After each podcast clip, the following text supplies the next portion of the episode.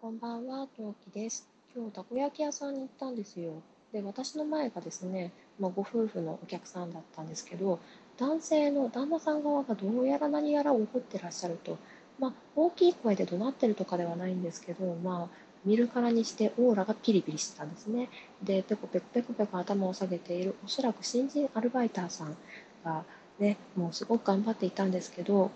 まあ、これ私の経験上なんですけど多分そのお客さん男性のその怒っていた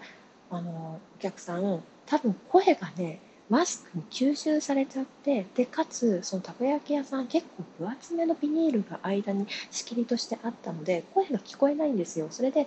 まあそれもあってお店の中もすごくドタバタしていたんですけど、まあ、聞こえなくてそれで意思疎通が図れなかったのが要因の支出じゃないかなというふうに思うので男性の皆さん声大きめでよろしくお願いします。それでは何名？